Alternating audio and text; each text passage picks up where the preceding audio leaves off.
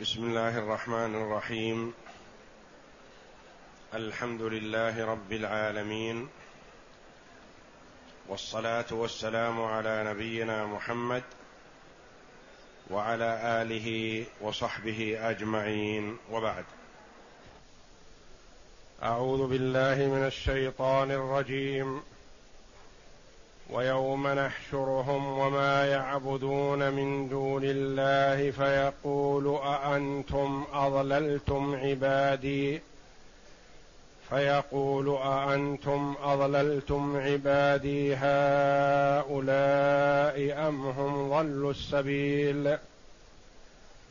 قالوا سبحانك ما كان ينبغي لنا أن نتخذ من دونك من أولياء. ولكن متعتهم وآباءهم حتى نسوا الذكر وكانوا قوما بورا. فقد كذبوكم بما تقولون فما تستطيعون صرفا ولا نصرا. ومن يظلم منكم نذقه عذابا كبيرا.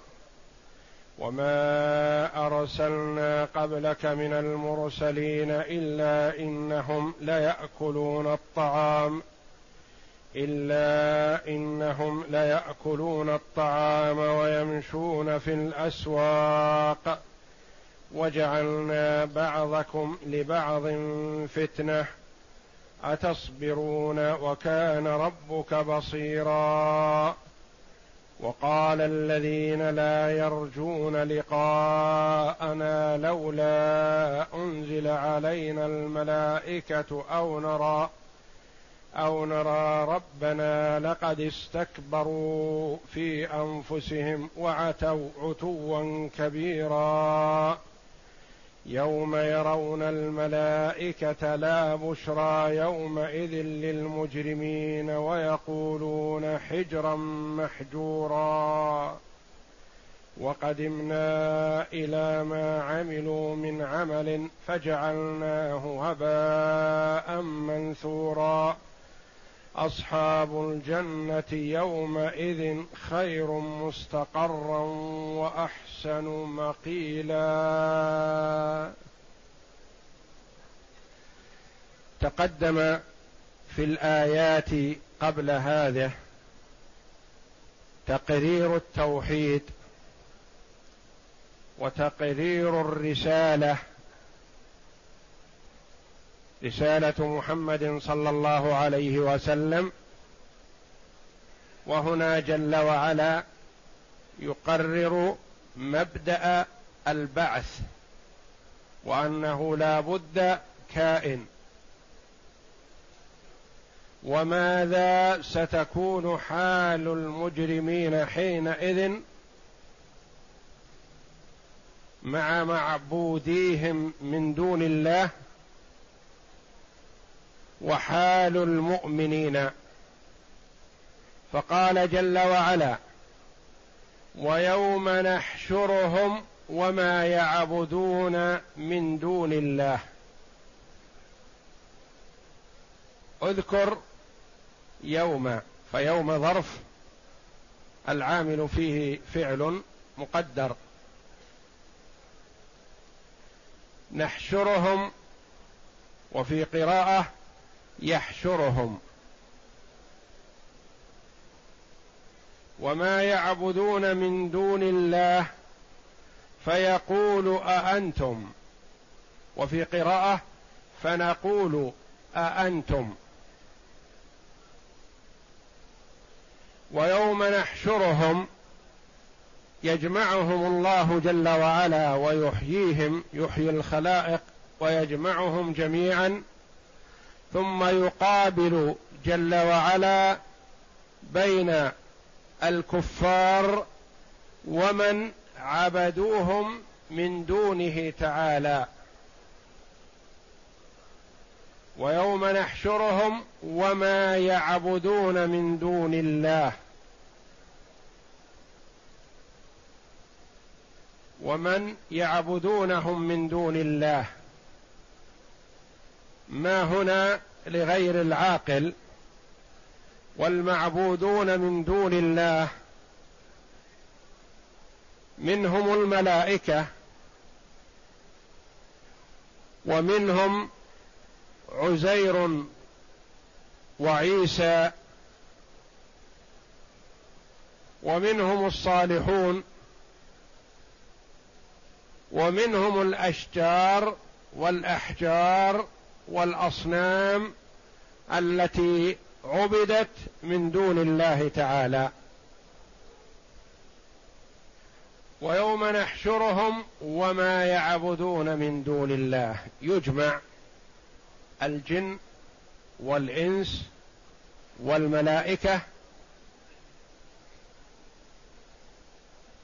وكل من عبد من دون الله.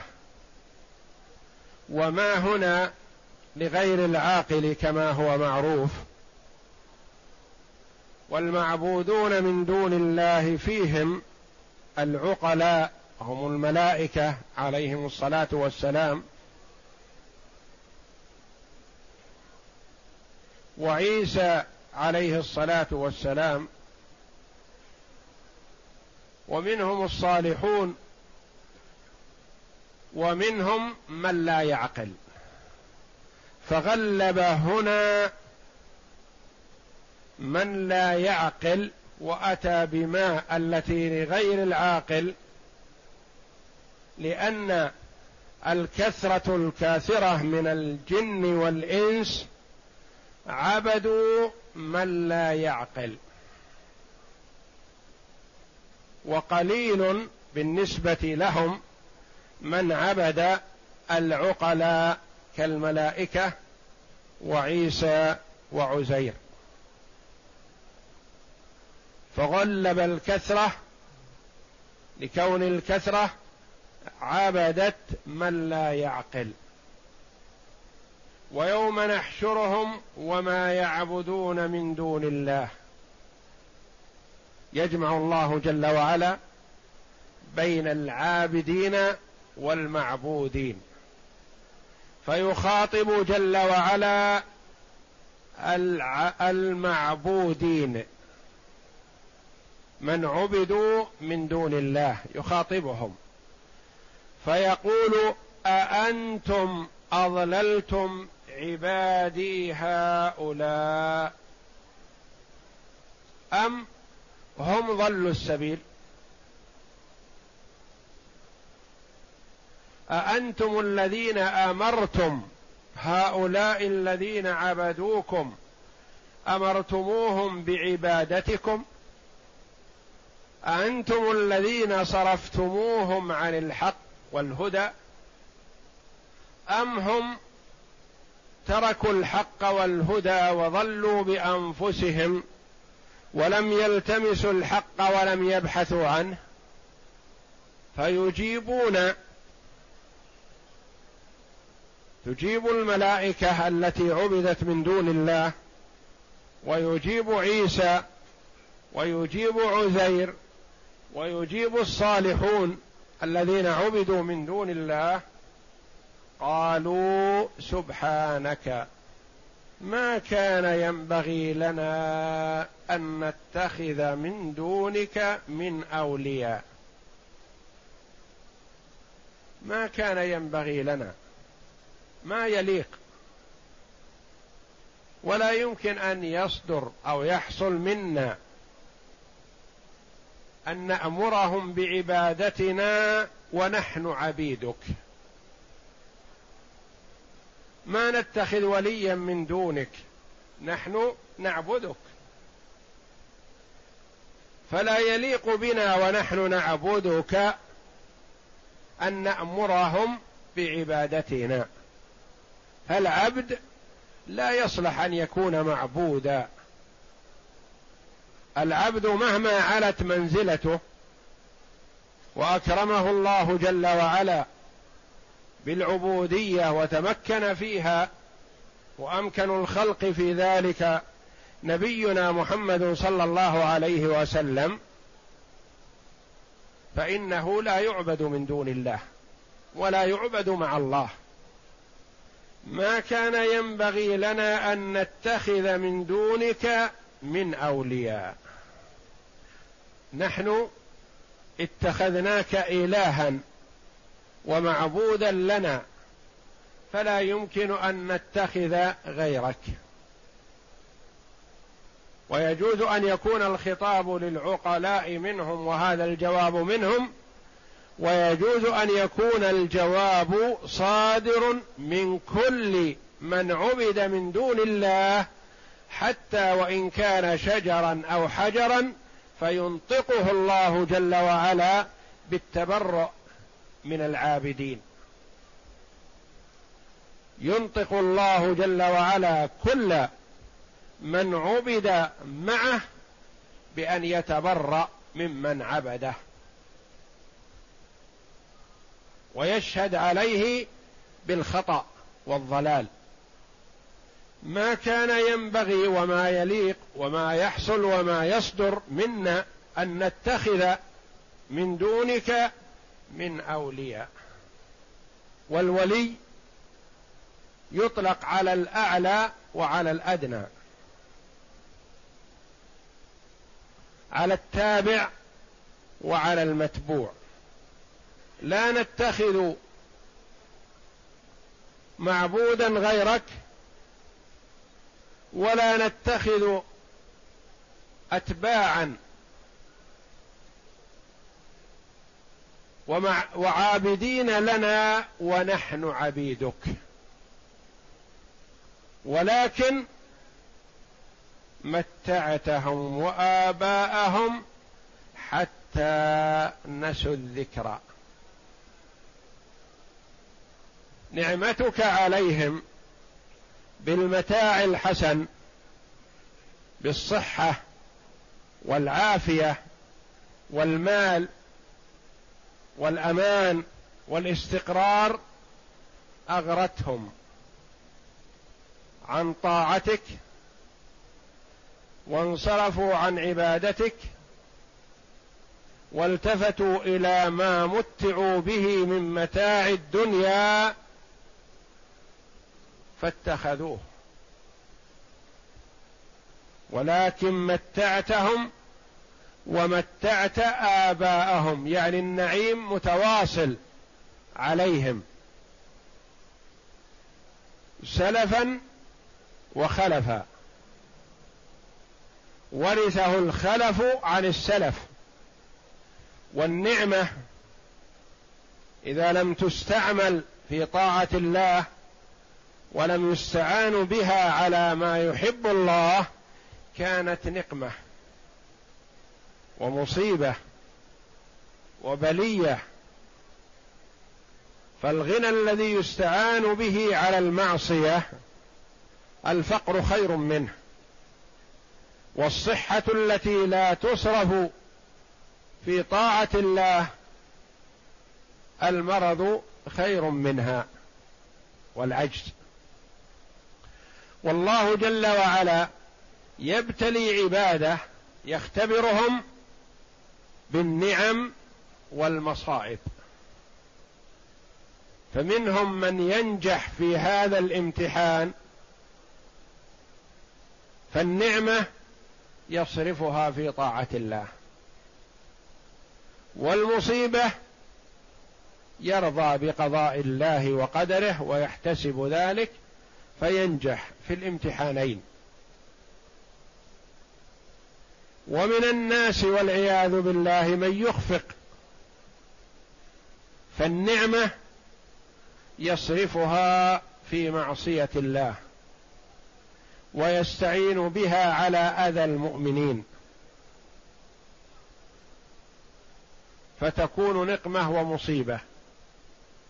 وإن ابتلي ببلية شقاء ومحنة جزع وتضجر وتسخط على قضاء الله وقدره. فكان جواب المسؤولين الذين عبدوا من دون الله هل أنتم أضللتم العباد؟ قالوا سبحانك ننزهك ونقدسك. عن أن يصدر منا ذلك. كما قال عيسى عليه الصلاة والسلام سبحانك ما ما ين ما كان لي أن أقول ما ليس لي بحق. ولكن متعتهم وآباءهم حتى نسوا الذكر. انهمكوا. في المعصية بسبب ما هم فيه من النعيم والمتاع في الدنيا فاشتغلوا بذلك وتركوا طاعة الله. كمن يرزق المال ويشتغل به عن طاعة الله. يرزق الجاه الحسن فيشتغل به عن طاعة الله. ويستعين به على المعصية. والمؤمن إذا أعطي من الدنيا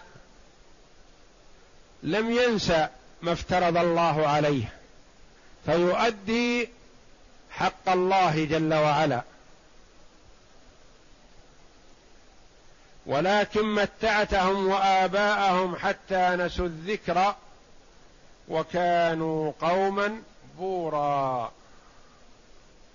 ومعنى بورا يعني هلكا ويقال للشيء بائر بمعنى فاسد. ويقال بائر بمعنى كاسد. ويقال بائر بأنه لا خير فيه. وكانوا قوما بورا يعني هلك لا خير فيهم. أضاعوا أنفسهم واشتغلوا بمتاع الدنيا. فقد كذبوكم بما تقولون. يخاطب الله جل وعلا الكفار. فقد كذبوكم بما تقولون. وفيه حذف مفهوم من السياق. فقال الله عند تبرئ المعبودين مخاطبا للمشركين العابدين لغير الله فقد كذبوكم. فقد كذبكم المعبودون بما تقولون. أي في قولكم إنهم آلهة يعبدون من دون الله. هؤلاء الذين ترجون أيها المشركون نفعهم وشفاعتهم أصبحوا أعداء لكم كذبوكم. فقد كذبوكم بما تقولون هم أنفسهم تبرأوا منكم وتبرأوا من عبادتكم وبينوا أنهم لا حق لهم في أن يعبدوا من دون الله. ولا أخزى من أن يصبح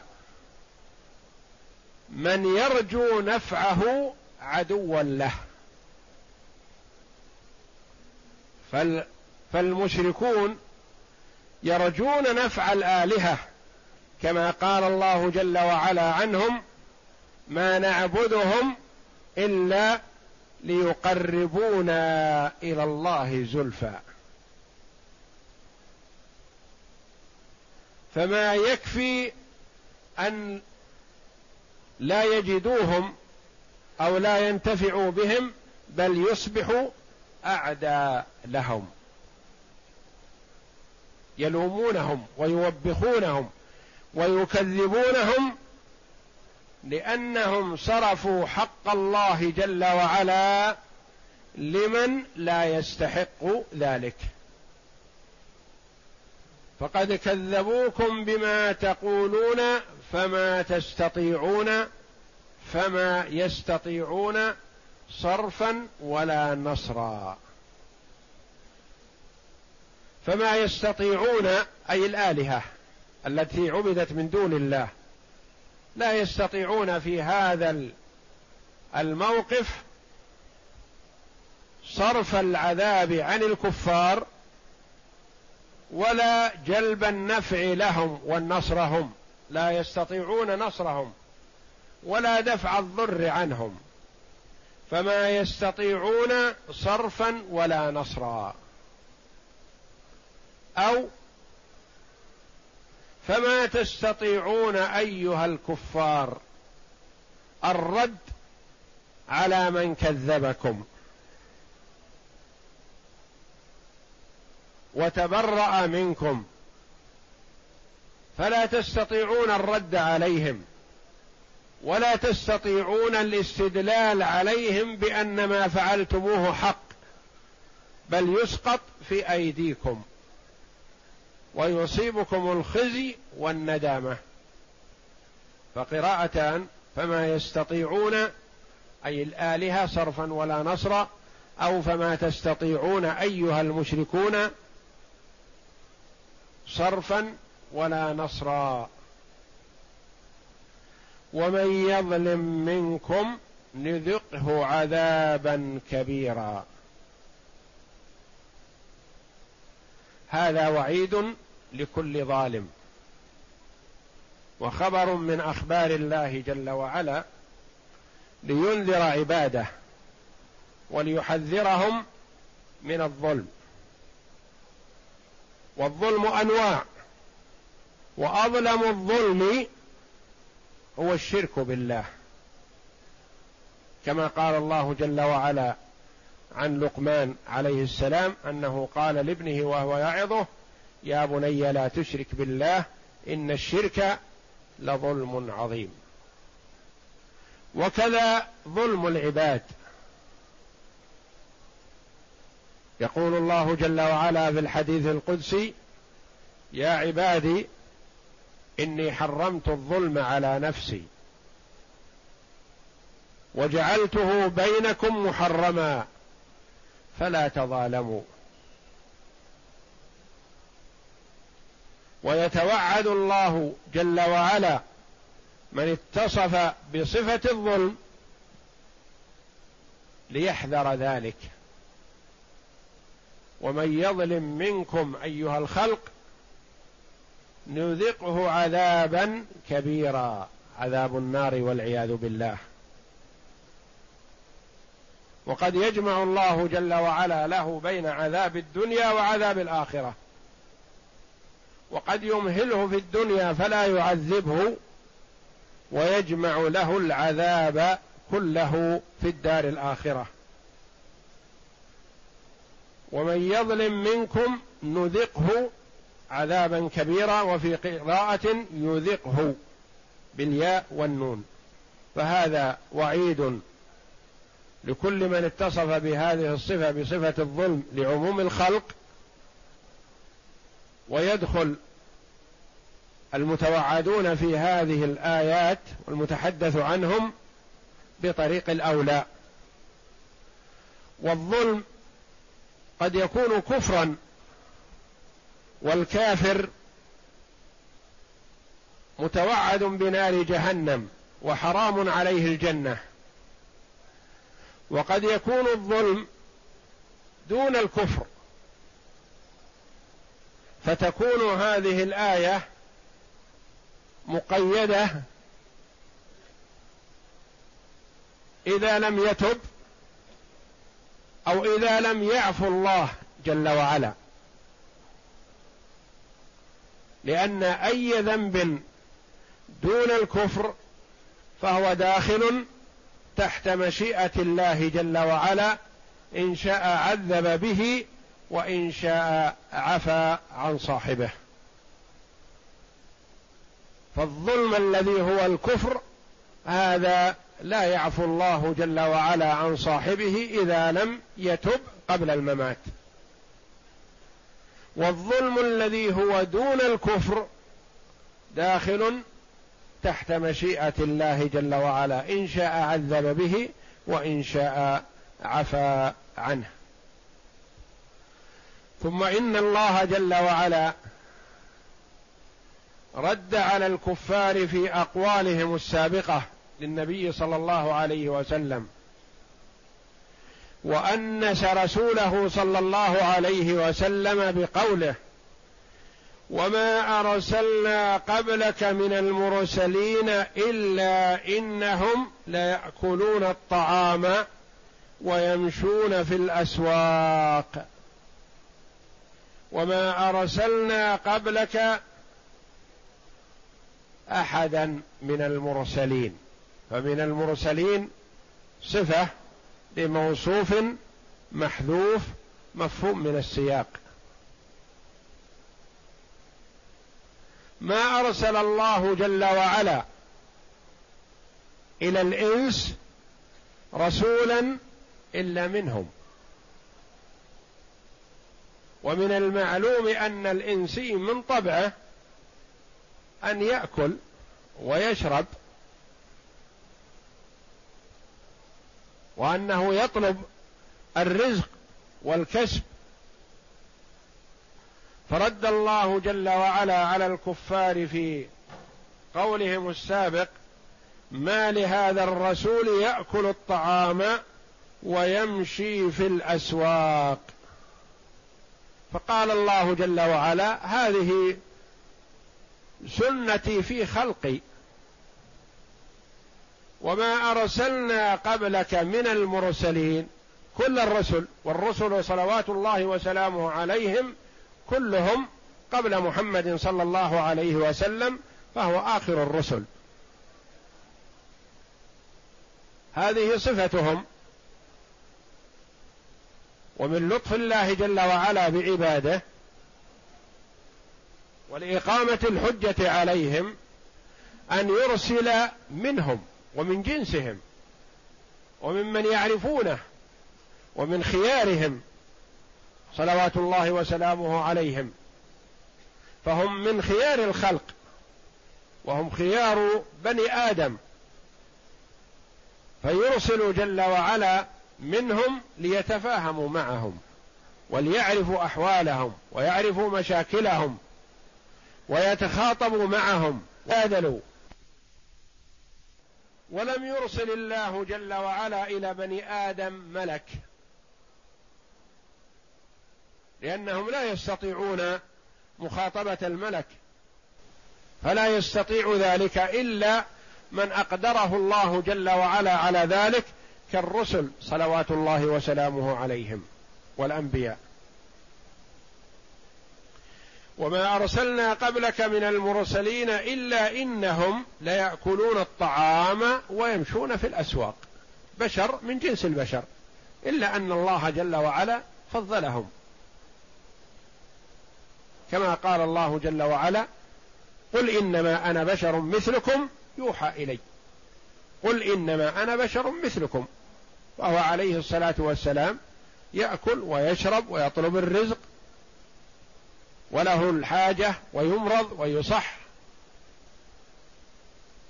ويكسب ويخسر في البيع والشراء وغير ذلك من صفات البشر هو مثلهم إلا أن الله جل وعلا ميزه وفضله عليهم وجعلنا بعضكم لبعض فتنة وجعلنا بعضكم لبعض فتنة. جعل الله جل وعلا بعض الخلق لبعضهم فتنة.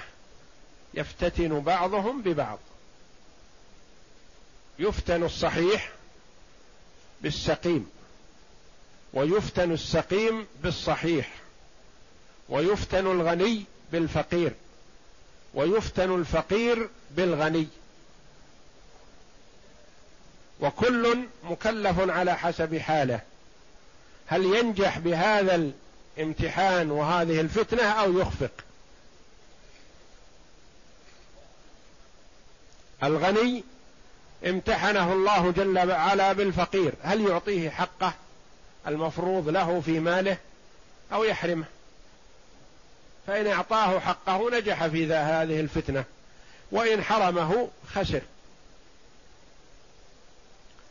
الفقير يمتحنه الله جل وعلا بالغني. هل يحسده ويحقد عليه لأن الله أعطاه؟ أو يرضى بما قسم الله جل وعلا له ويكتفي بذلك فيؤجر؟ المريض يفتن في الغن في في الصحيح. هل يتسخط على المرض الذي أصابه ويقول لم لا أكون صحيحا مثل فلان؟ فيصيبه المرض ويحرم الأجر.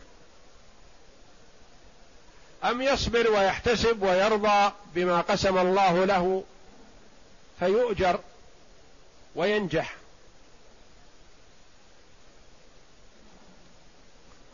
القوي الصحيح هل يلطف يفتتن بالمريض؟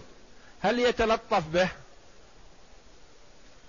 ويبذل ما يستطيع من مساعدته والشفقة عليه والاعانه فينجح في هذا الامتحان ويؤجر مع ما أعطاه الله جل وعلا من الصحة والعافية. أم يتكبر ويتعاظم على على المريض ويقسو عليه ويرميه بعيدا ويتقزز من حاله ويبتعد عنه.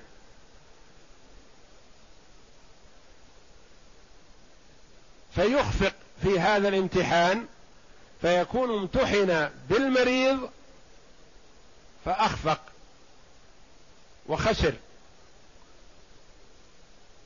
فتكون نعمة الصحة التي أعطيها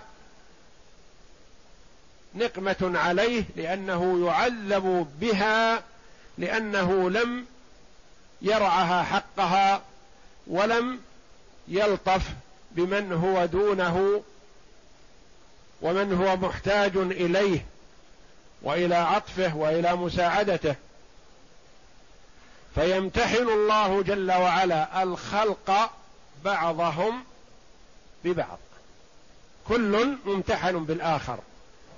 الغني ممتحن بالفقير والفقير ممتحن بالغني. الصحيح ممتحن بالمريض والمريض ممتحن بالصحيح. والأعمى ممتحن بالمبصر والمبصر ممتحن بال... بالم... الأعمى ممتحن بالمبصر والمبصر ممتحن بالأعمى وهكذا. وجعلنا بعضكم لبعض فتنة خطاب لعموم الخلق لعموم الناس. أتصبرون؟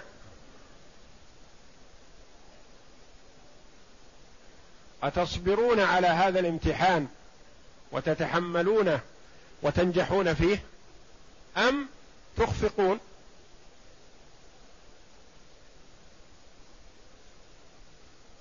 قيل المعنى أتصبرون أم لا تصبرون؟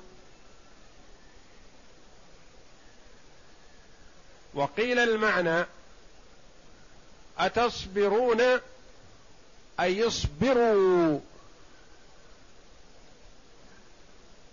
ويأتي الاستفهام بمعنى الأمر كما في قوله جل وعلا عند ذكر تحريم الخمر والميسر في آخر الآية فهل أنتم منتهون؟ أي انتهوا.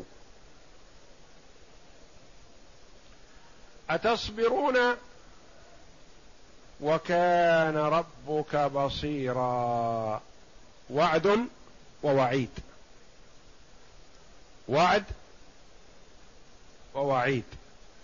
وعد للصابر المؤدي للحق. ووعيد للمخفق الذي لم يؤدي الحق لأن الله جل وعلا مطلع. فمن قام بالحق فالله جل وعلا مطلع عليه يثيبه على ذلك. ومن أضاع الحق الذي عليه فالله جل وعلا مطلع عليه ويعاقبه على ذلك. أتصبرون وكان ربك بصيرا. وقال الذين لا يرجون لقاءنا لولا أنزل علينا الملائكة أو نرى ربنا لقد استكبروا في أنفسهم وعتوا عتوا كبيرا. وقال الذين لا يرجون لقاءنا لا يؤمنون بالبعث. لا يرجون لقاءنا لا يبالون. قيل بذلك لا يرجون لقاءنا لا يبالون بلقاء الله. لا يرجون لقاءنا لا يخافون لقاء الله. لا يرجون لقاءنا لا يأملون لقاء الله. لا يصدقون بالثواب ولا بالعقاب. فالذين لا ياملون الثواب لا يخافون من العقاب. فقال هؤلاء الكفار الذين قالوا للنبي صلى الله عليه وسلم المقالات السابقة أتوا بمقالات أخرى عبر الله جل وعلا عنها بقولهم وقال الذين لا يرجون لقاءنا لولا أنزل علينا الملائكة. يقولون لا نصدق محمد صلى الله عليه وسلم بمجرد قوله وإنما لو جاءنا ملائكة من السماء مع محمد وقالوا صدقوه حينئذ يمكن نصدقه. وإذا لم تأتي الملائكة فهل ربنا نفسه خاطبنا وقال لنا إن محمد صادق فصدقوه؟ كل واحد منهم يريد أن يخاطبه الله. وما قالوا هذه المقالة إلا لكبر في أنفسهم وتعاظم. فهم رفعوا من شأن أنفسهم بأنهم ينبغي إذا أرسل لهم محمد أن يرسل معه ملائكة أو إذا أرسل إليهم محمد أن يطلع الله جل وعلا عليهم ويريهم ذاته تعالى وتقدس ويقول لهم صدقوا محمد. وما قالوا هذه المقالة إلا لكبر. وقال الذين لا يرجون لقاءنا لولا أنزل علينا الملائكة أو نرى ربنا. نطلع على ربنا يرينا ذاته ويقول لنا صدقوا محمد. أو نرى ربنا. قال الله جل وعلا اللام موطئه للقسم وقد للتحقيق لقد استكبروا في أنفسهم. ما قالوا هذه المقالة إلا لكبر في أنفسهم. والكبر صفة ذميمة في المخلوق. وصفة حسنة في الخالق جل وعلا.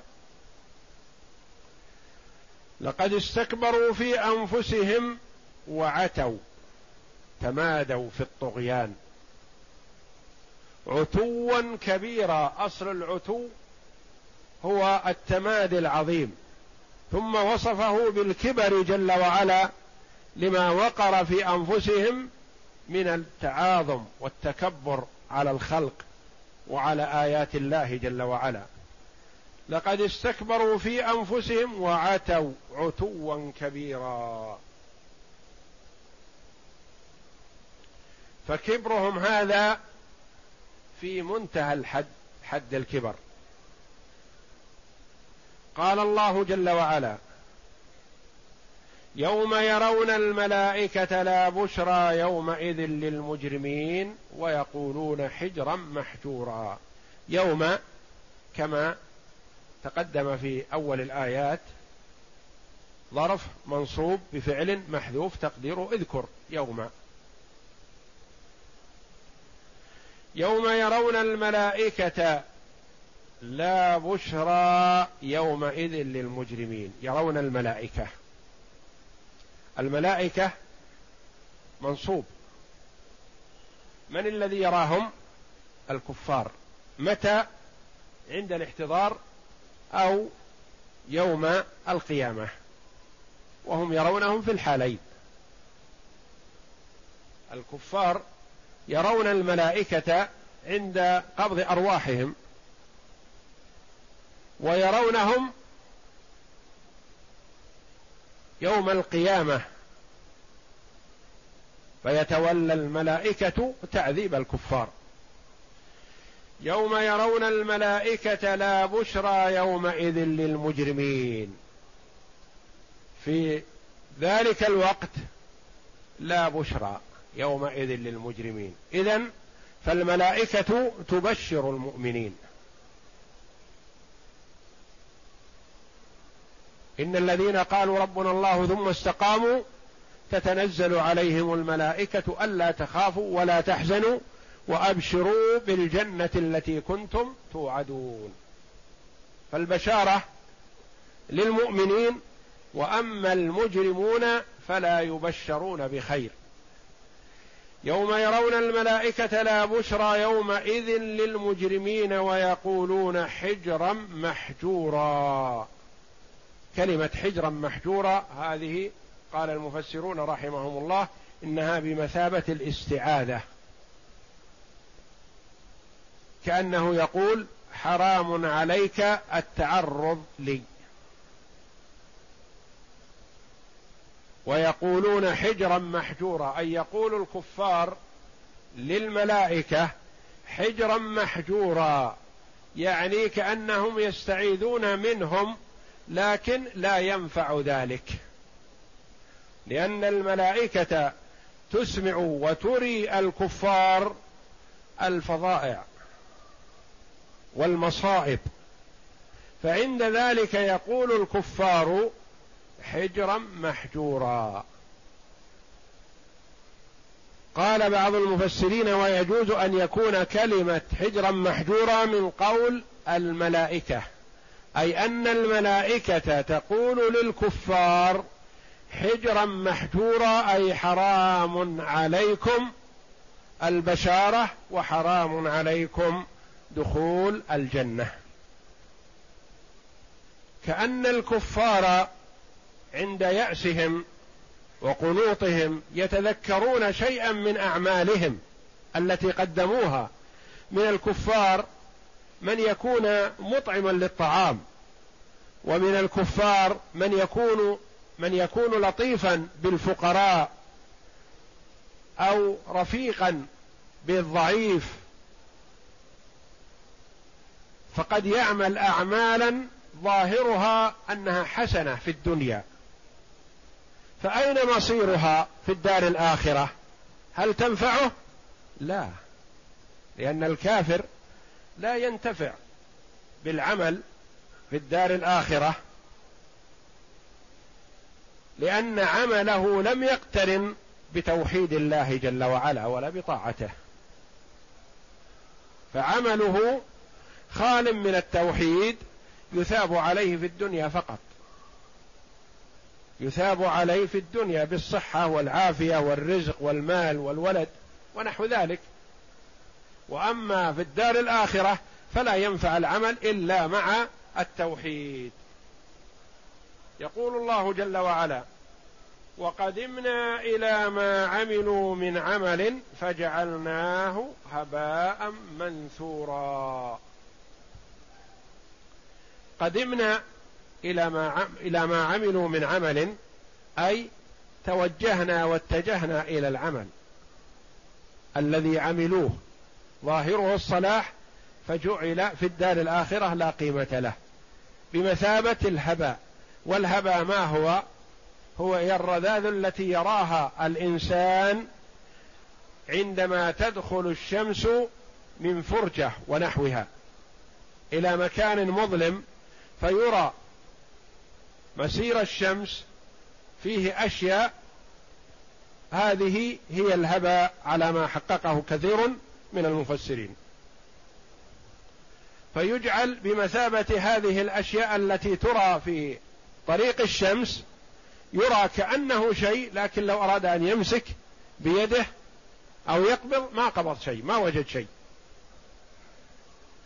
وقدمنا إلى ما عملوا من عمل فجعلناه هباء منثورا لا قيمة له ولا فائدة فيه. يفقده أحوج ما يكون إليه لأنه لم يقترن بعبادة الله. أصحاب الجنة يومئذ خير مستقرا وأحسن مقيلا. لما ذكر حال الكفار جل وعلا ختم الآيات ببيان حال المؤمنين. خير مستقرا. مقرهم الجنة. وأحسن مقيلا. والمقيل وقت القائلة وهو الاستراحة وسط النهار.